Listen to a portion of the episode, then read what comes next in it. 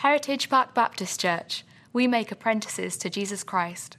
For more information about our church, please visit heritagepark.org. Uh, I, would like to take just a few moments here at the front end to kind of catch us up on what we've been doing. Uh, we had Easter last week, big celebration. And so I just want to get us back into the flow and tell you where we're going. Here over the next um, few weeks, uh, Jesus is going to be helping us in dealing with fear. Did anybody address anything related to fear over the past, you know, I don't know, year or so? Um, he's going to be helping us uh, with this. And so uh, today actually is a, is a bridge. Uh, the discipline that we're going to be talking about today bridges us between um, kind of what we've uh, been talking about, what Jesus has shown, and this next section um, on fear. And so at the beginning of the Sermon on the Mount, Jesus opens up uh, for us the kingdom. And he says to us, there are all sorts of people who uh, the, the, world would pass by, the world would uh, forget about, the, the, the, those who have been uh, uh, blacklisted, or any number of other ways to put it. And he says, hey, the, the kingdom of God, the kingdom of the heavens is at hand for folks just like this. And it is such an amazing thing that it transforms us, it makes us um, salt that, that um, flavors and preserves the world. It makes us light that lets other people see. And um, in, in as it begins its work in us, what we realize is that there is a genuine goodness that is available to us in the kingdom of God that is radically different than the other goodness um, uh, apparatus that is out there. Everybody else works kind of from the outside in. Jesus is working from the inside out, and that's good news for you and for me. He works here, and he begins to transform us uh, from the inside out he gives us pictures in Matthew chapter 5 of what this genuine goodness looks like. It looks like anger. He says that, that can um, learn actually to, to be loving um, towards others. It looks like desires, um, as they get out of whack, they don't become uh, the gravitational center of our lives. It looks like marriages um, and, and uh, uh, words where yeses are yeses and nos are nos, and we don't need manipulation um, in that. It looks like being able to make neighbors of even those who are um, our enemies, and it looks like being able to trust God in His providential care of all uh, that is. And then He invites us. After all of that, He says to us, So I want you to be perfect, complete, whole. Even, even as your Heavenly Father is, He invites us into a kind of life, into this kind of life. And then what He does is He begins to give us some tools, to put some things in our tool belts so that we begin to operate this way. Um, and, and, this is the section of the Sermon on the Mount in which we find ourselves. Matthew chapter 6, he's addressing these disciplines. Now, um, if you have been around, you've seen this before, and it will probably show back up uh, over the next uh, s- several weeks at different times. This is uh, the little prescription, if you will, for spiritual growth. You want to grow spiritually, uh, this is a good thing to kind of keep in your mind. If you haven't already jotted it down, it's a good thing to do.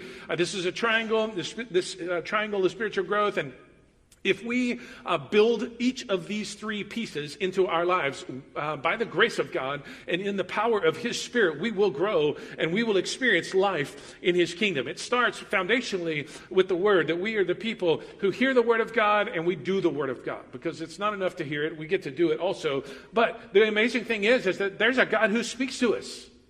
We don't have to guess as to what He's like, what He likes, what He wants from us. He tells us. And so we're people who spend time in the Word and let it um, uh, dwell in us. And then on the right side of the triangle, we'll take this one first. Um, there are trials that happen to us in our lives. And there are things that we can only learn in the school of trials, which is why God helps us to get there and then helps us to get out, get out of it. Now, if we're knuckleheads and don't learn enough don't learn rightly as we step into the trial, God is gracious enough and He is kind enough and good enough to us to let us go back through the trial again. And you think, that sounds like misery. No, it's mercy. It's mercy. And then this last part is where we are. As I said, this uh, left portion is, is these practices, these disciplines. And um, in, in Matthew chapter 6, so far, we have covered the discipline of giving because giving breaks greed and materialism. Uh, we've covered the discipline of prayer, spent several weeks on prayer because prayer breaks a kind of self reliance and independence that is ours. And then today we're going to talk about the third one. So I'd like to go ahead uh, and jump into the text, and then we'll talk about how they work, specifically how this particular uh, um, discipline works, and then we'll do some, uh, some things around this discipline. So, Matthew chapter 6, verse 16. And when you fast, don't look gloomy like the hypocrites, for they disfigure their faces, that their fasting may be seen by others. Truly, I say to you, they have received their reward. But when you fast, anoint your head, wash your face. Modern day version would be something like take a shower, change your clothes, put on deodorant. Please put on deodorant that your fasting may not be seen by others, but your Father uh, who is in secret. And your Father who sees in secret will reward you. Now, has anybody ever heard a sermon on fasting before? If you have, raise your hand. You've been around here, we've talked about it before. This is one of those things, okay? And so I want to put uh, this particular discipline in a broader context, and then we'll drill down a little bit. How do the practices that we're talking about work? How do these disciplines work? First of all, um, they, uh, we're doing what we can in these moments so that we are ready to do what we can't. Uh, we're doing what we can right now so that tomorrow we can do uh, what we cannot today. And so this is the way the discipline, the disciplines shape us, the practices shape us. Secondly, our practices, as it says, do, do shape us. Now, jokingly, I said this, but this is true. Um, if our discipline is eating tacos, let the church say amen. It will shape us. Yes? Our practices shape us for good or for ill. Um, if we are runners, exercise, it will shape us. It will shape us. Our, this, our spiritual practices shape us as well. And thirdly, we need both a very clear motivation, not for others, not for the applause of others. Jesus is very clear about this. If you do these things for the applause of others, guess what? You get your reward, but that's all you get. We need both a motivation as well as a consistency um, in our practice. And what Jesus is working on here, he says it in verse 16 and verse 17, and when, but when, he assumes that we will practice these things. Because Jesus assumes we will practice these, practice these disciplines because he assumes that we need help with greed or with self reliance or with unruly desires. Anybody? You, you have do you have those symptoms? Greed, materialism, self reliance, independence, desires that seem to just come out of nowhere and take over. This is what Jesus is wanting uh, to address. And so, uh, in, this particular uh, uh, discipline. He's speaking about fasting, and I want to give us a definition here uh, so that everybody's on the same page. Fasting doesn't get talked a lot uh, about in the Western church, uh, but here we are. Fasting is abstaining from something that you live on for your spiritual growth. Now, most of the time in the Bible, when the Bible talks about fasting, it's talking about abstaining from abstaining from food. Now, I said specifically something that you live on because that food certainly is something that you live on, but um, some of you, the thing that you live on the most is in your hand right this very second. Am I wrong? Not wrong. So when you get your screen time report, you know, an hour or so ago, like here it comes with, you know, 48 hours. Are you kidding me? I thought there was only 24 in a day. Here you are. You abstain from something that you live on. So it may be, it may be that the thing that you live on may need to go into a drawer, is what may need to happen. But typically, it's um, from fasting. When we talk about fasting, we're talking about abstaining from something like food. Certainly, it is something uh, that you live on.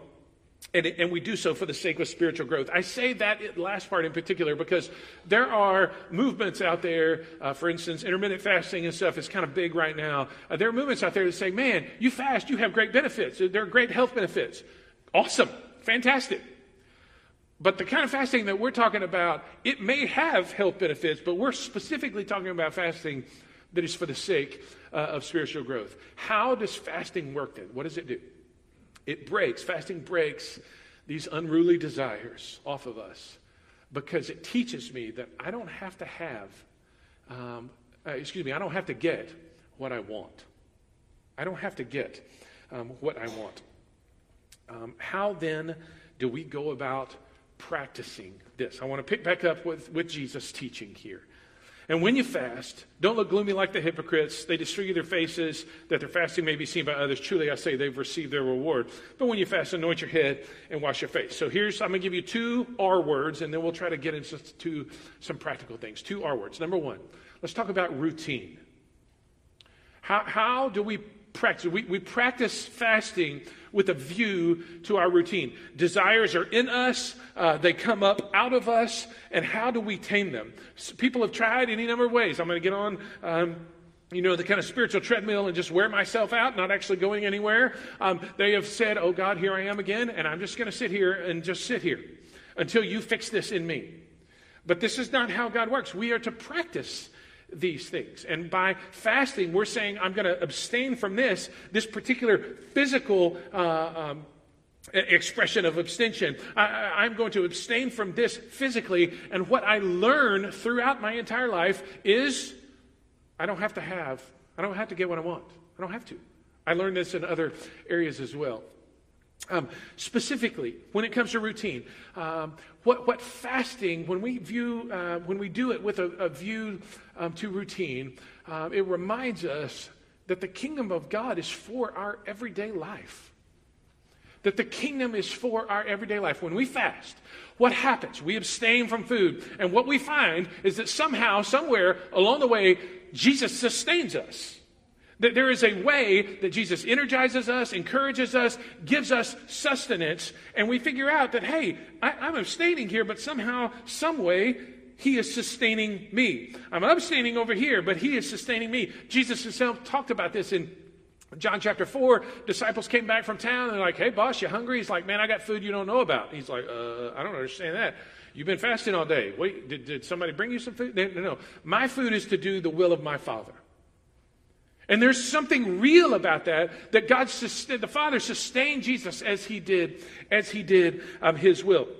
Some of us think about fasting as misery, but as I said a while ago, it's actually mercy. Uh, us disciplining ourselves in this particular way, we think about it as misery, but really it's mercy. And because we understand that it's mercy, it is a, a path that we get to walk that God will grow us in. That helps us to be in secret. We don't need a lot of affirmation from somebody else. We don't need the applause of someone else. It helps us to stay in secret. And it, it's in this right here that this is where faith and fasting meet. It, it's where they meet. Because we go about our everyday life. Again, I just point you back to verse 17. When you fast, anoint your head, wash your face. Again, take a shower, put on deodorant, change your clothes. Go on about your everyday life. And what we find is that as we go on about our everyday life, Jesus sustains us. and we have time then, because we're not spending time eating, we have time then to maybe do other special things. We serve, we pray, we read our Bibles, we do something different. Um, I, I want to emphasize this one more time because it reminds us that the kingdom is for our everyday life. Some people live with the idea that the kingdom of God equals heaven, and somewhere down the way in, in my timeline of my life, uh, in the timeline of my life, I am going to experience the kingdom of God. That is not the way the Bible talks about the kingdom of God. Listen, heaven is a glorious byproduct of living life with Jesus right now. That's what it is. You and I get the opportunity to live with him now, and because we're living with him now, we get to live with him forever. So the kingdom is right here. So it, some people say, oh, well, when the kingdom comes, it's all going to be right. The kingdom, Jesus says, is at hand. It is right here. It is, it is right now. I mean, it's, it's, it's in our midst. It's, this is how he talks about it. If I have to wait to experience the kingdom and all of its glory and power, then listen, I need help today. Is anybody with me? Like, I need help with stuff going on today. I, need, I need help to do the things that Jesus wants me to do today so I don't have to just grit my teeth and hold on until heaven. He wants to do things in me, and He wants to do things through me right now. It reminds us that the kingdom, when we fast and experience the sustaining power of Jesus, it reminds us that the kingdom is for everyday life. And listen to me, and this is where it bridges into this next section of the sermon. That absolutely wrecks our fear it wrecks it. When we figure out that we can go without and Jesus still somehow sustains us. Does anybody know the phrase FOMO, the fear of missing out? This is what we figure out. No, I'm actually intentionally missing out and I get something better. It, it, I, I, have an, uh, uh, a, a fear uh, of not getting what I want. I am entitled to what I want. But yet I figure out that Jesus offers me something better. I have an urgency. I mean, we have built a whole mega company around two day shipping. And now, tell me I'm wrong. Tell me I'm wrong. Now we're mad if it is two day shipping, like we want it the next day or the same day. We click the thing to make sure that it can get here like in the next four hours. Oh, if I don't have it. And what we do is we say, oh, no, no, no, no, no. By, by putting ourselves, by practicing this discipline of fasting, it wrecks our fear that we're going to miss out, that it won't get here on time. We, we see that, listen, even when we don't see it, Jesus is working. He's working. And, and it, He's working in me, and He's working through me. So, it wrecks, it absolutely wrecks our fear. And secondly, it, it, keeps us, when we practice this as a routine, it keeps us from simple ceremony. Um, and I just point you backwards uh, to verse 16. Don't look gloomy like the hypocrites. They disfigure their faces that their fasting may be seen by others. If you were a good spiritual, religious Jew in the first century, Monday and Thursday were your fast days, and you put ash in your hair and mark your body and wear certain clothes. And this kind of, this is the context of what Jesus is talking about. And, and the comments about um, uh, about this are, are, mainly pointed to hey, man, just go on about your life and act like God's going to be with you because He's going to be with you. It keeps us uh, from mere ceremony. In fact, if we're only fasting for ceremony, if we're only fasting to be seen by others, if we're only fasting um, in this particular way with a, a, a, view to, okay, this is what I'm doing, this is what I'm doing, then that actually negates what we're going into. In Isaiah chapter 58, you can go look it up later. Uh, the people of God are before the Lord and they're like, hey, God, we pray and we fast, and you don't seem to listen. What's the deal? And God comes along and says, through the prophet Isaiah, hey, knuckleheads, the kind of fasting that you're doing right now, where it's all ceremonial, because like you show up on Monday and Wednesday, here I am, God, this is me fasting, and you mistreat the people who work for you. You, you are uh, uh, rude and, and you put up terrible things on Facebook. Um, uh, you know, you, you don't speak the truth in the other areas of your life. Like your entire life is a wreck, but you're coming to me on Monday and Thursday. Here I am, God. God's like, no, no, this is not the fast. That's not the fast that I require. So, um, it, fasting to be seen or fasting because of ceremony, man, if we just build it into our routine, it actually helps us. Um, uh, it, it, actually helps us grow and it keeps us from being simply ceremonial. Now, does that mean that if you don't feel like fasting, you shouldn't fast?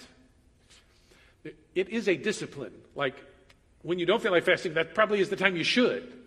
I mean, it is a discipline. But you don't fast for mere ceremony. The second R word I want to encourage you toward, so we got routine. Second R word is rhythm. Routine, this is a, a, a part of my life and, a, and an important part of my spiritual growth.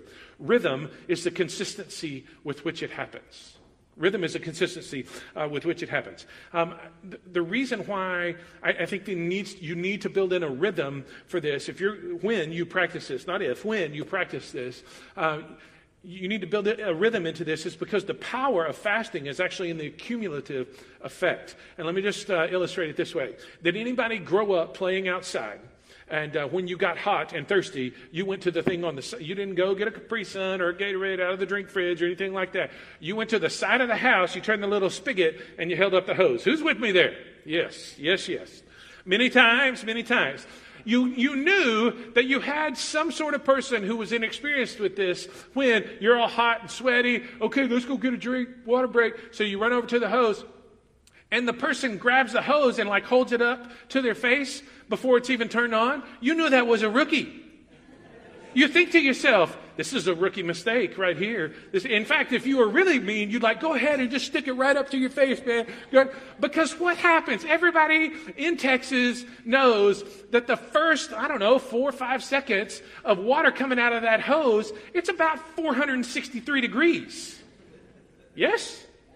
And not just hot water that comes out. Uh, I mean, you've got like leaves and lizard parts and a bug or two that shoot.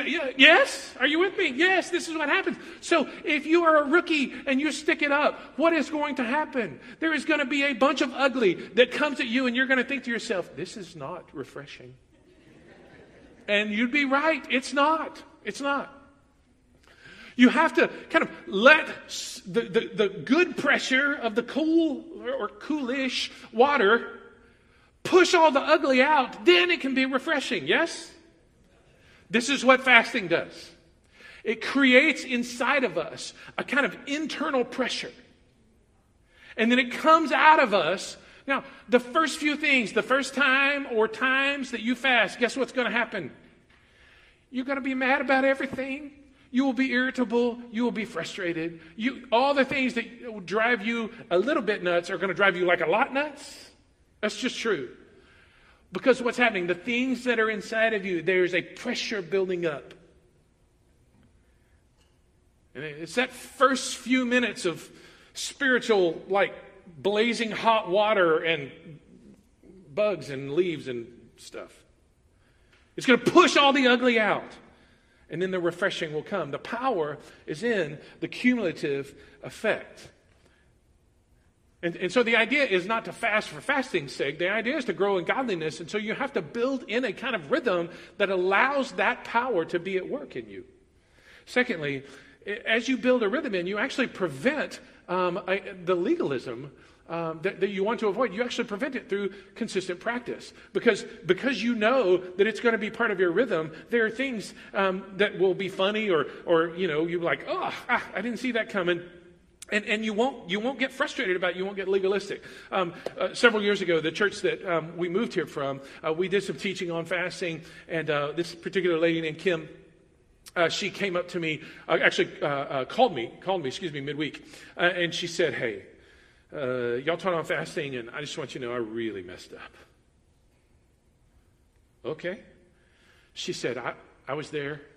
I was making my kids sandwich, peanut butter and jelly for the morning. Going to send them off to school. Every parent in here knows exactly what went down." Right? You make the peanut butter and jelly, you do the cut, you slide it in the bag, and what do you do with the knife, people? What do you do?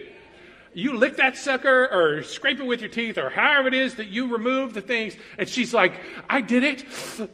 And I broke my fast by licking the knife. And I'm like, shame on you. You're not a good Christian. You probably should go to a different church. You know, that's terrible. No, of course not. What do you say in that moment? You're like, You'll do, you'll be, you're great. Go for it. I mean, you know, okay, so you lick the knife. Just, just go on about you. Like, you, you have, the, when these kind of consistent, when you have this built in to your consistent practice, guess what? Sometimes you lick the knife out of habit and you're like, oh, and you just kind of chuckle about it. You don't have to get all legalistic about it. Just build it into your life, and actually, as you do so, it prevents that kind of legalism that you want uh, that you want to do. So, let me give you a couple of possible outcomes. In addition, in addition to the formation of your soul into Christ likeness, in addition to the breaking off of, of these unruly desires, and I mean, just think about it. if you can teach yourself that you don't have to have what uh, uh, you don't have to get what you want. Um, all of the areas in your life uh, where you could see profound spiritual growth. In addition to that, here are four that the New Testament um, specifically uh, lays out. I, I, chose all New Testament. There's all sorts of examples from the Old Testament, just from the New Testament, though. Here you go, number one. Um, there, there are a possible outcome is a divine encounter with God in a way that you don't normally encounter God. There's something about the sensitivity that comes with um, fasting. Um, it heightens your spiritual sensitivity, and you can uh, have, it, not necessarily so, but you can have divine encounters with God. I, I put Anna, uh, the prophetess, in Luke chapter 2. Uh, she knew that there was something amazing coming, and so she fasted and stayed in the temple. Uh, and then uh, the, the child, Jesus, showed up, and she's like, Holy cow, I have seen God's Messiah. Of all the things that I get to be a part of, I've seen the This is unbelievable.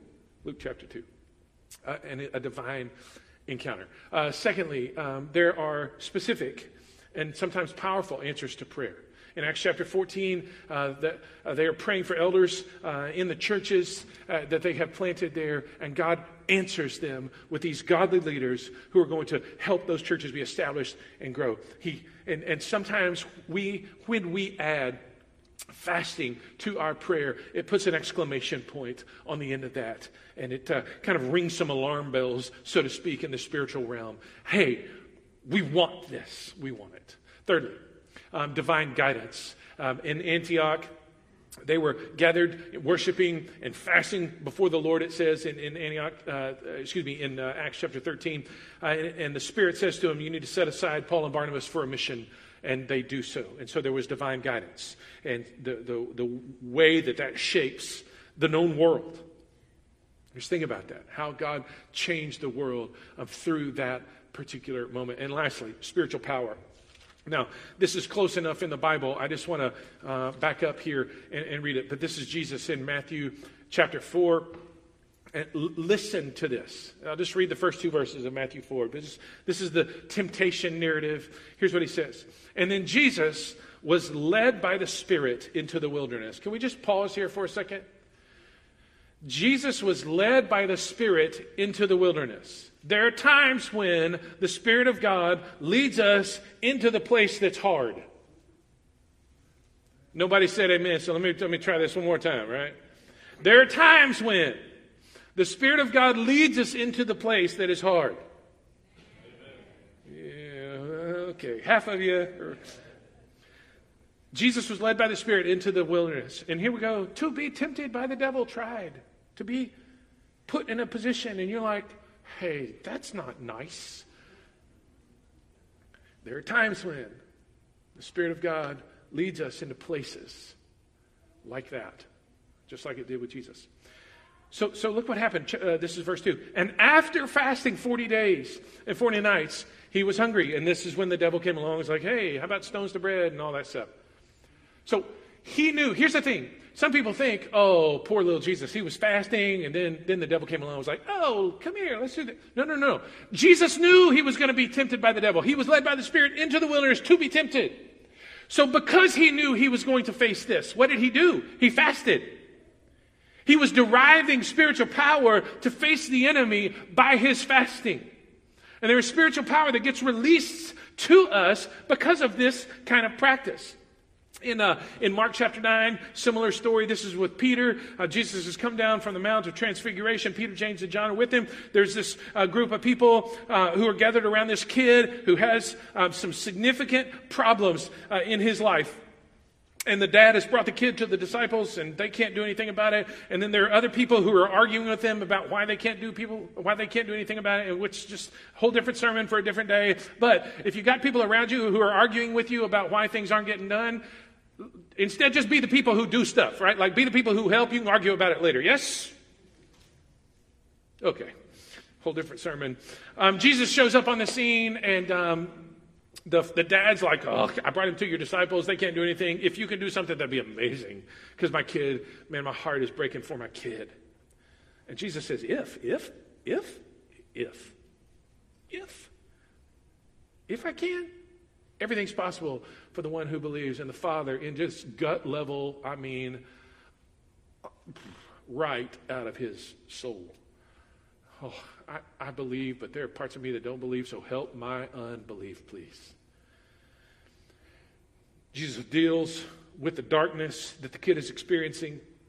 The kid is given back to his dad. Peter comes back later. He's like, uh, hey, Chief, um, we, we couldn't do anything about that. Why not? Jesus says, hey, some of these only come out with prayer, and there are a good segment of um, manuscripts that say prayer and fasting. So there's, there's, a, there's a, a way to think about us engaging in the disciplines that brings us spiritual power. And, and you might hear in your mind Peter saying, well, had we known that we were going to encounter something like this, we would have prayed and fasted. And Jesus is like, that's it. Because you don't know what you're going to encounter, therefore you need to be ready.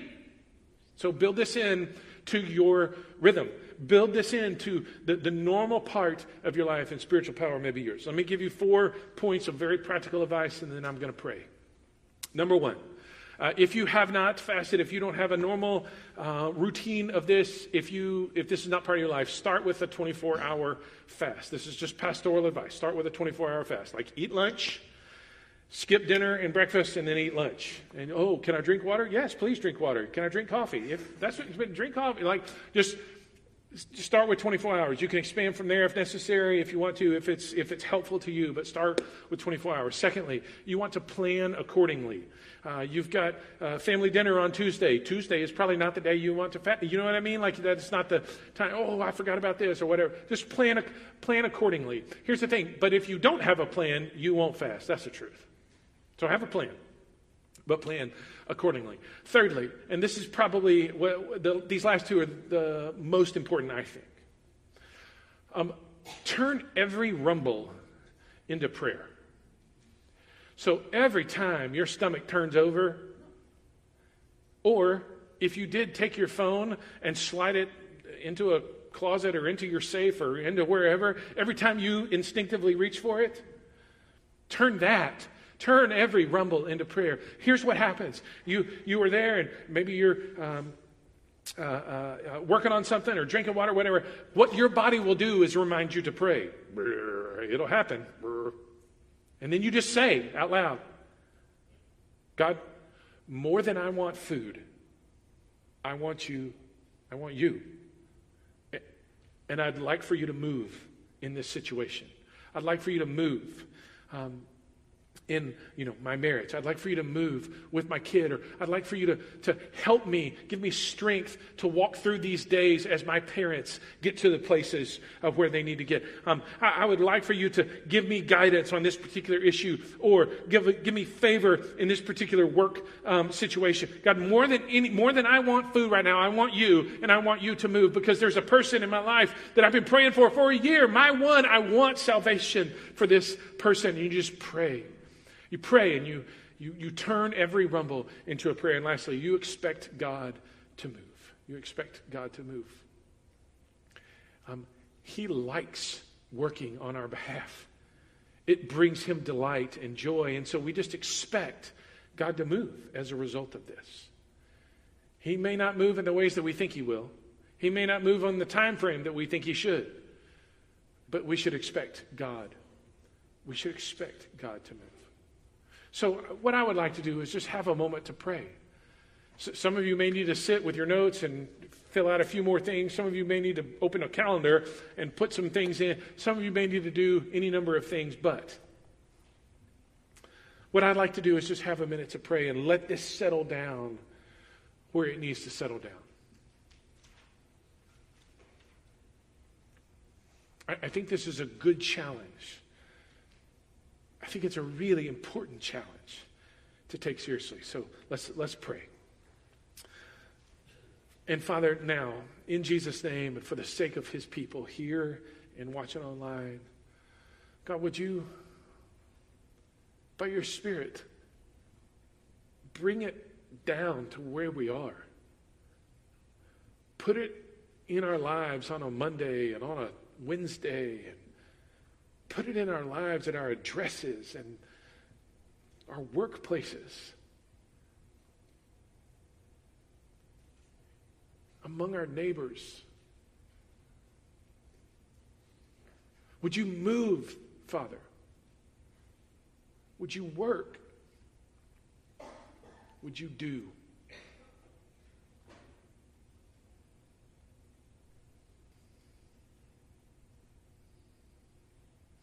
Holy Spirit,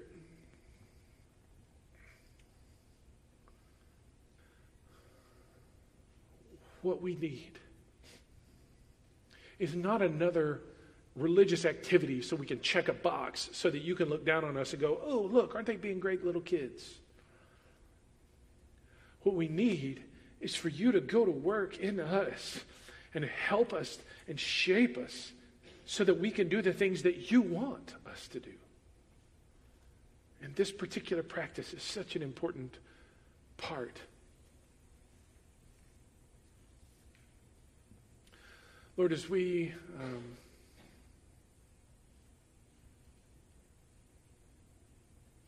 as we personally kind of process this and try to work through it, over everybody here, over those watching online, we don't do it to earn your favor. We do it because we already have it. And we do it because this is what makes us more like Jesus. So, please um, use this practice and make us like Jesus. That's what we want more than anything.